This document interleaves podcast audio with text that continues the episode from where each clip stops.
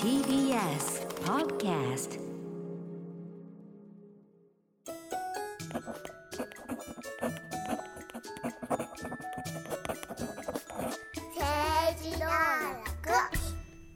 皆さん、こんにちは。ポッドキャスト番組、政治道楽、TBS ラジオ記者の澤田大樹です。そして、この番組を一緒に担当してくれるパートナーは、はい。選挙ライターの宮原ジェフリーです。よろしくお願いします。よろしくお願いします。TBS ラジオプレゼンツ政治道楽は趣味について語るように政治を語っていこうというポッドキャスト番組です。えー毎週月曜日に毎回20分から30分ぐらい、えー政治についての番組を配信してますけども、はい。まあ、2週目にはい。この番組突入ということで、やった。ま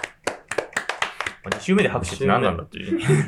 えっと、まあ、収録ではもう2回目の収録っていうそう、ことになりますね。収録は2回目です。はあの、前回まで5回連続配信ということで、いかがだったでしょうかといねうことですよね。あの、各種ポッドキャストランキングで上位に入るとい。う、、ありがたい限り。ありがたい限りですね。もう、最初のね、配信ぜ、なんか、テスト配信みたいなのからもうランキングに入ってて、ちょっとび逆にビビったりしてたんですけど、初回出る前にね、うん。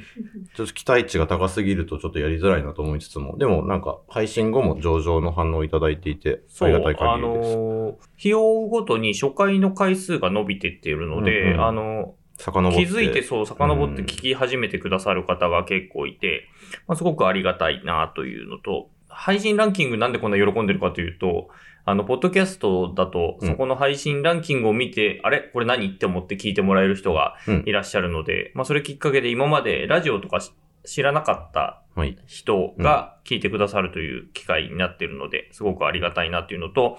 アートワークをやってくださったやっぱ松田直子先生の、うん あの、イラストで、ふって目を留めてくださる方もいらっしゃるようなので、あ、それありがたいですすね。ごくありがたいことで、うん松田先生ありがとうございます。ありがとうございまということなんですけども、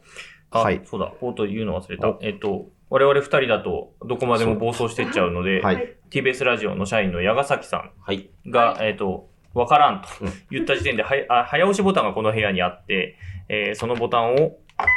通してくると。はい。はい。まあ、こういうような音が鳴ると、あの、わからんタイムが来ますので、よろしくお願いします。はいよろしくお願いします。で、今日もあの、スタジオじゃなくて会議室から撮ってます。言うの忘れましたけど。はい。はい役員応お届けしております接室から撮っております。あの、TBS ラジオ1予算がない番組でございますのでね。はい。じゃあ、はい反反応等々はありました？なんか、そうですね周り、周囲は。まずは、もう、うちお母さんが毎回聞いてくれてるので、のでもう、その配信と直後に、ああだった、こうだったみたいなこと言ってくれるんですけど、あとはまあ SNS 関係もね、あの、拝見して、あの、見る限りは、比較的好意的な意見をいっぱいいただいてるので、嬉しいなと思ってます。意外とやっぱり自分たちでも言ってましたけど、政治を語るポッドキャストって実はそんななくて、うん。やっぱ日本結構その手のタブーだったんだなってちょっと思ったりとかして、ニュースっていうくくりで検索すると出てくるんだけど、政治って 検索すると本当に2つ3つしかないっていう。そうなんです。よね。あと、英語のやつとかは、そうそうそうそうそう。海外のはね、すごくいっぱいヒットするんだけどっていう感じですよね。うん。あとそうだ、番組初のはい。イベントがお。決まりましたということで、よっまあそんなことではないけどね、厳密に言うとね。厳密に言うと違うんですけどね。えっと、じゃあその話をしていいですか？はい。えー4月の9日日曜日のお昼13時からなんですけれども、代々木、渋谷区代々木にあります、あトーククラブウーファーというですね、まあトークライブハウスで、えー宮原ジェフリー一郎生誕40年記念トークライブ、選挙、沖縄美術、アイデンティティ、そして、というタイトルの、えーまあ私の誕生日 イベントをやります。宮原生誕祭が。はい、あります。トークゲストとして、えー沢田大樹さんに来ていただく他に、結構豪華なですね、面々そうなんですよ。を集めまし TBS ラジオの出演者もいるという。えー TBS ラジオで言うと、キニマス塚本二木さんですね。えー明日のカレッジの。ですね。あとは、えー社会学者の森圭介さん。はい。以前セッションにも出ていただいたんですね。はい。あと映像作家の、えー山崎蓮樹さんと。で、最後に、えー私の母、宮原ひとみが登場します。はい。はい。あの、ヘビーリスナーの、えー宮原ひとみ。という、まあ、その、よく言われるんですよ。あの、宮原さんって何の人なんですかって言われて、まあ僕もよくわかんないんですけど、まあやりたいことをずっといろいろやってきたので、そのやりたい、いろんなことをやってきた軸をですね、あの、それぞれの関わる、今まで関わってきた人たちと一緒に話そうかなっっていうことで、まあ自分の今まで歩んできた道をちょっと振り返ってみようかなっていう機会にしたいなと思ってますので、結構、あの、いろんな分野の話を一気に聞ける機会になるので、よろしければ全然僕のこと知らない人も、あの、来ていただけたら嬉しいなと思っております。チケットはおいくらですか？チケットは前より1500円、当日2000円と。で、えー他、あの、飲食代、ワンオーダー450円以上ということになっていて、えーまあ、現在チケット発売中ですので、SNS 等々で見ていただけたらなと思います。ウーファーで調べていただいたら、ね WOOFER? かな？ですね。うんはい。あとは、そうですね。あの、政治道楽の公式からもリツイートしていただけると、はい。よはい。なってます。よろしくお願いしまろしす。くお願いします。で、そう、反応で言うとね、あはいの、早速いろんな形でメールをどうもいただいてるあじゃあみたいで読みましょ。うか。はい。はい。えーラジオネーム、ぎゅうぎゅう虫さん。はい。えーはじめまして、えーいつも砂鉄さんやチキさんなどの出演番組で楽しく聞かせていただいています。ありがとうございます。耐久 YouTube もテレワーク中に聞いていました。ありがとうございます。悪名高き、あの、全選挙区とかね、やってたやつですね。はい。で、選挙速報番組を見るのが面白くなりました。ありがとうございます。さて、えー選挙区解説もかということでしたので、早速リクエストがあります。はい。えー4月23日投票日の所沢市議会選挙がありますと、うんえー長年住んでいた市から引っ越してきて初めての選挙ですが、こちらの市議会にはあまり馴染みがないため、うん誰に入れるか見当がつきません。よろしければ解説いただけませんでしょうかと。はい。はい。早速メールありがとうございます来。ましたよ。はい。えっと、その選挙区のリクエストにお答えするっていうお話ししたんですけども、えっと、この、やっぱ直前の選挙に関して、特に、あの、市議会議員レベルの選挙、例えば所沢なんかは、定数が33で、まあ、立候補者が50人とかになると見込まれてる選挙なので、これについて、ちょっと時間を割いて、しかも直前にっていうのは結構厳しいなっていうふうに思ってます。まあ、どっちかっていうと、そのね、過去、過去の事例も踏まえて、あの、どういった構図で今まで選挙があったんだよ、みたいなのを、ちょっとのんびりできるような話、形でのリクエストは、あの、お受けしたいなと思うんですけども、その代わりといっては何なんですけども、もうちょっと一般的に今度統一地方選挙があるので、あの、自分の住んでいる議会にとか、まあ、あるいは市区町村の村村長さんとかっていうことをどういうふうに情報収集したらいいのかなっていう、もうちょっと一般的な話を今回はさせてみようかなと、あさせてもらおうかなと、題して、えー統一地方選挙の歩き方という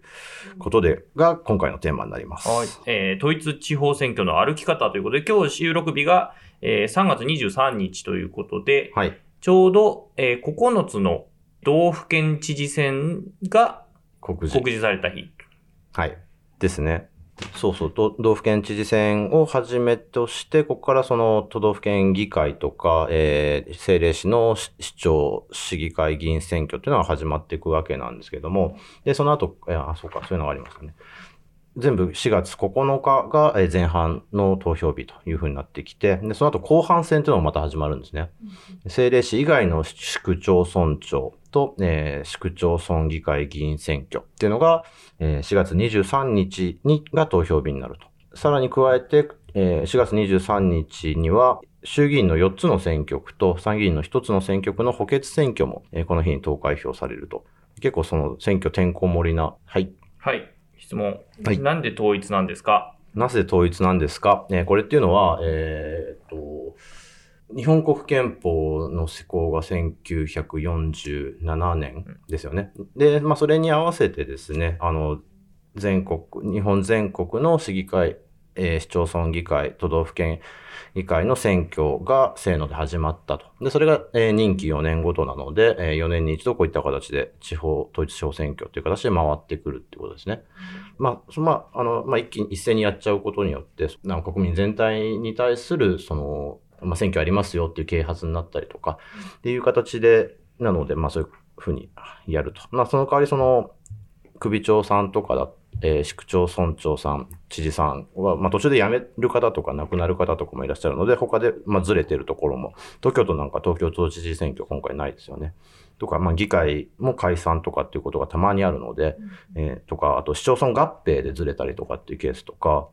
2011年の震災でずれたりとかっていうことがああるので、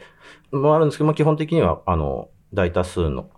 えー市区町村と都道府県議会でのの選挙があるという形ですね。で、えーやっぱ国会と違って地方議会の情報っていうのはなかなかテレビとか新聞、ラジオで取り上げられることっていうのはあんまりないので、うんで、じゃあどうやって情報を仕入れたらいいのかっていうことなんですけども、まあ、立候補者一覧みたいな形で届いてくると、まず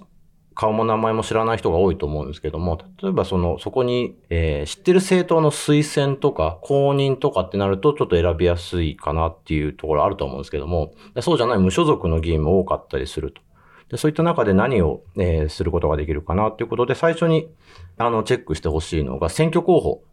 選挙候補っていう、まあ、新聞の紙面と同じサイズで、えー立候補している候補者の政策とか、プロフィールとか、あるいは顔写真とかが書いてあるものが配られるんですね。で、それをぜひ見てほしいなと思ってます。で、これっていうのが、その、みんな、平、候補者みんな平等に、あの、同じスペースが与えられていて、で、並べ火でね、その候補者同士を比較するっていうことができるので、まずはそれを手に取ってもらいたいなというふうに思います。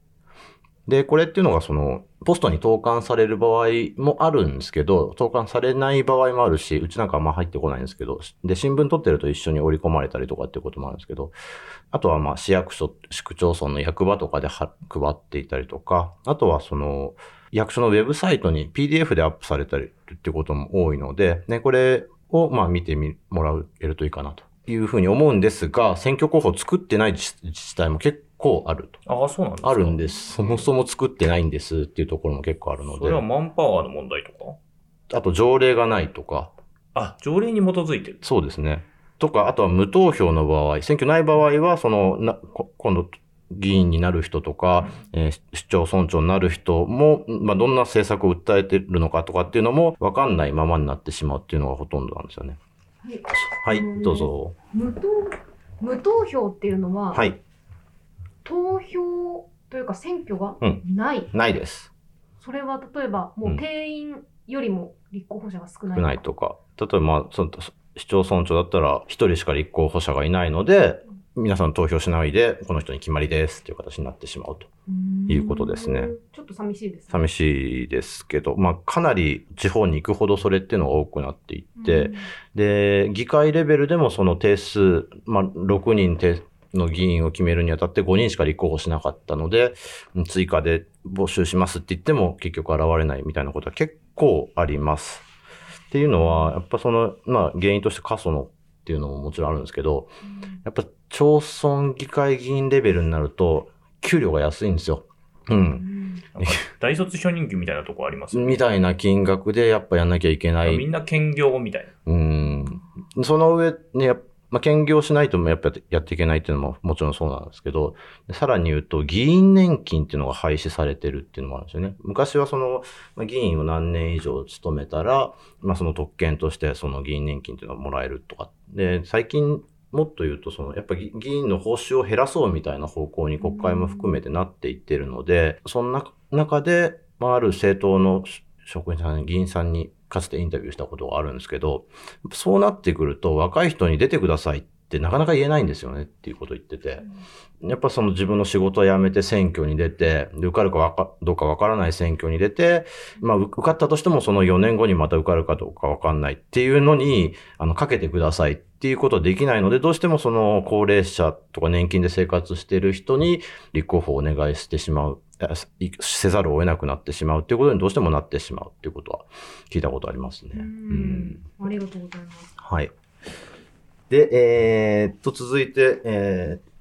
統一地方選挙の情報収集っていう意味で、えーチェックしてほしいのは候補者の SNS のチェックですね。インターネットでの選挙運動が解禁になってから、積極的に候補者自身からの情報発信っていうのが見られるようになってきているので、でまあ、自分が支持している政党の人に限らずですね、選挙中ぐらいはちょっと、あの、それぞれフォローしてみて、どんな議論が起こってるのかなっていうのとか、あるいは、やっぱその国政でそのニュースになってる問題と、それぞれの、あの、住んでる地域の問題っていうのは必ずしも一致してないってこと結構あるので、あの、例えば自分の市役所の建て替えが今問題になってるんだみたいな話っていうのは、なかなかね、全国紙を読んでるだけでは入ってこない情報だと思うので、えーそういったところとかは、あの、ぜひチェックしてみるといいのかなっていうふうに思います。なので、その、やっぱちょっと支持政党とかから一旦その、統一地方選、自分たちの市議会、市町村議会とかの選挙を見る場合は、一旦離れてみて、その、何が議論されてるのかなっていうのはチェックしてほしいなというふうに思います。結構 SNS もこの選挙の時だけ動かす人と、うんうん。そうじゃない人が結構いたりしうんうんて、そこは見比べてみるっていうの、過去のあの、ログを見てみるとか、ね。結構大事だなと思ってて、え、この人 SNS やってたんだと思ってフォローして、うん。その後一切、あ選挙終わった瞬間から一切更新されなくなる人とかいるので、あります、あります。当選の報告すらなくって、最後のい 一日になりましたみたいなので、最後のお願いのところだけが映っててみたいなね。数数年間、あの、そう、更新されないみたいな人もいるし、あとそれがそ本人じゃなくてう、ん。スタッフの人だけでやってるとうんうかん、そういうのもっていうのもあるし、やっぱそれによってその発信の仕方でその人の癖というか、うん。あそこで乗れないわみたいな人もいるし、逆に、えむしろその何気ないツイートだったり、うん。えーの、インスタの発信とかがすごくフレンドリーだったりして、それで逆に好感持つってこともあるし。とかね。あと、いツイッターだったら、いいね欄を見てみるとかっていうのも結構面白かったりするので。まあ、一旦ね、その、鼻をつまんでとは言いませんが、ちょっと、それぞれの、あの、候補者チェックしてみるといいな、というふうに思います。で、三つ目。で、議会だよりっていうのをチェックしてほしいなっていうふうに思ってるんです。で、何かっていうと、やっぱ議会、例えばここ今、赤坂 TBS があるのは港区だよ港ね区。港区の区議会でどんな話がこれまでなされてきたのかなっていうのを、比較的わかりやすくチェックできるのがこの議会だよりって、どこの議会でも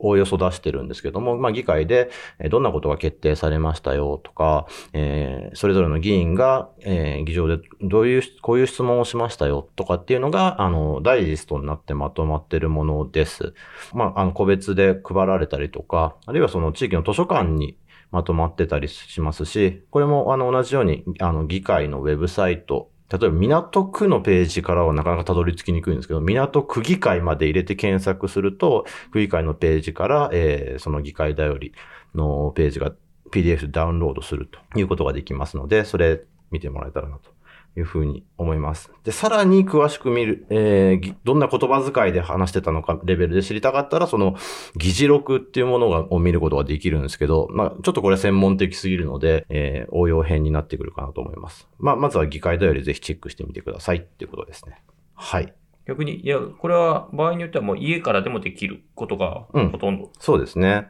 なので、そうそう、あの、SNS にしても、その、選挙候補、議会だりにしても、お家で、まあ、パソコン一つでできちゃうことなのですが、ぜひですね、やっぱ選挙中、なるべく候補者に会ってほしいなっていうのが4番目の提案です。で、選挙中、街頭演説とか、あるいは集会場で、まあ、皆さん集まってくださいねっていう形の、あの、個人演説会とかっていうのが行われるので、できる限りそういったものに足を運んでみて、で、なかなかでもその、さっきの所沢市議会議員30、定数33に、ね、50名みんな見るってことはなかなか難しいと思うんですけれども、まあ、できる限りね、そのどん、ちょっと気になる人がいたら、その、人となりというかですね、その人が、なんだろうかな、喋ってる熱量とか、そういうものってなかなかインターネットとかパソコン越しでは伝わってこないものだと思うので、えーぜひそこで話、えー話を聞いてみると。でもっと言うと、その分からなかったら直接話、あの、質問してみるとかっていうことをしてみてほしいなと思います。投票日に、あの、小学校の前とかを見ると、その、投票所、小小学校とか投票所になっていて、で大きい選挙のポスターが貼ってある、けポスター掲示板があるじゃないですか。意外とあれを見て、どれにしようかな、みたいなことを選んでる人っていうのいるんですよね。遭遇します？し割とますよ。ね。ううんん。この人かなみたいな。ちょっとやっぱなかなかポスターだけだと情報量がすごく少ないので、名前、写真、キャッチコピー以上みたいな感じじゃないですか。もうちょっとね、あの、情報収集って意味では今言ったようなことをして、えー見てもらった上でですね、決めてもらえるといいのかなっていうふうに思います。はい。っていうのを踏まえて、えっ、と、もう一つ告知を僕からさせてもらいたいんですけども、はいえーそういった、まあ、日本全国でこの統一地方選挙、いろんな選挙が行われるんですけれども、その、そこでいろんな場所で行われている選挙の選挙候補をみんなでダウンロードしようというですね、既得な企画がございまして、これ誰がやってるんですか？僕と畠山さんとで一緒にやってまして、はい。フリーランスライターの畠山さんと、4年前にまあそれやって、まあまあ好評、好評というか、まあ、手挙げてくださった人と割りああの割り振りをして、全部で、えっ、と、3000ぐらいの選挙が4年前はあったんですよね。で、それぞれ、あの、ダウンロードしてもらって、えっ、と、みんなで共有共有のサーバーに入れて、こんなのあったよ、みたいな話をするっていうのがありまして、これも、まあ私の SNS で告知してるので、ぜひですね、聞いて気になった方は参加していただけると、一人当たりの負担が減ると いうので、参加していただけたらなと思います。これ何のために？何のため、なんか、そういうのがあるんだなっていう、まあ、啓啓発というか、っていうのもあるし、まあ僕らが、は好きな人は毎、すべての選挙で探してダウンロードしてるんですね。僕とかも、にしても畠山さんにしても、やっぱその、さ前回、以前、国会クラスターの話あったんですけど、はいはい。選挙クラスターっていう人たちもやっぱいてですね。はいで、そのやっぱ4年に1回の統一地方選挙の時の労力はちょっと半端じゃないので、これみんなであの分担してやろうっていうことで始まっ選挙のポスター貼りみたいな。みたいな感じですね。で、あの、お家でできる感じなんですけど、そんなことをやるので、よろしければチェックしてください。はい。まあ、これ統一地方選に関連してなんですけど、はいあの、お名前ない方で、はい。えー大阪府知事選に注目していますと。うん。ただ、まあ、東京在住なので、例えば、この候補者応援したいっていう時がいる場合、はい。何か東京からできることっていうのはあるんでしょうかとうん。いう質問ですが。はい。候補者によっていろいろ選挙のやり方が違うので、どういう、あの、人手を求めてるかっていうのはそれぞれに違うので、まずはその、それぞれの事務所に問い合わせてもらうっていうのがいいかなと思います。で、その上で、その、まあ、実際東京から出向いてって、やっぱり、そのね、国政選挙レベルだと、あの、自分の住んでる場所じゃないんだけれども、あの、選挙の応援に行って、事務所で、まあ、証紙を貼ったりとか、その選挙始まったらポスター貼りに回ったりとかっていう、あの、応援をしてる人は結構いるので、まずはですね、その、応援してる候補者いるのであれば、その人、なり、なりその人の事務所にコンタクトを取って、何かできることないですか？っていうコミュニケーションを取ってみるのは一つありかなというふうに思います。まあ、例えば現地行けないなら現地行けないなりの応援の仕方がどういうのがありますかとかってことですかね。うんまあ、電話かけとかもあんのかな？それだったら。どうなんでしょうね。うん電話かけ、今今時の電話かけがどうなのかわかんないですけど。あだから、あの、あまあまあ東京にいる人で、大ね阪に知り合いがいる人にまず電話してみてください、うんみたいな。っていうのはあるとは思います。ね。とかね、あるいはそ最近だったらその SNS の動画の編集をとかだったらリモートでもできるリモートでできるから。ううんん。具体的なボランティアって、うん。私はあの、前にも話したんですけど、はいはい沖縄の選挙戦で手振りという,、えー選挙活動をしてたんですけど、その他にどんなものが、例えばうん。あるっていう感じですか？まずはポスター貼りでしょ？その、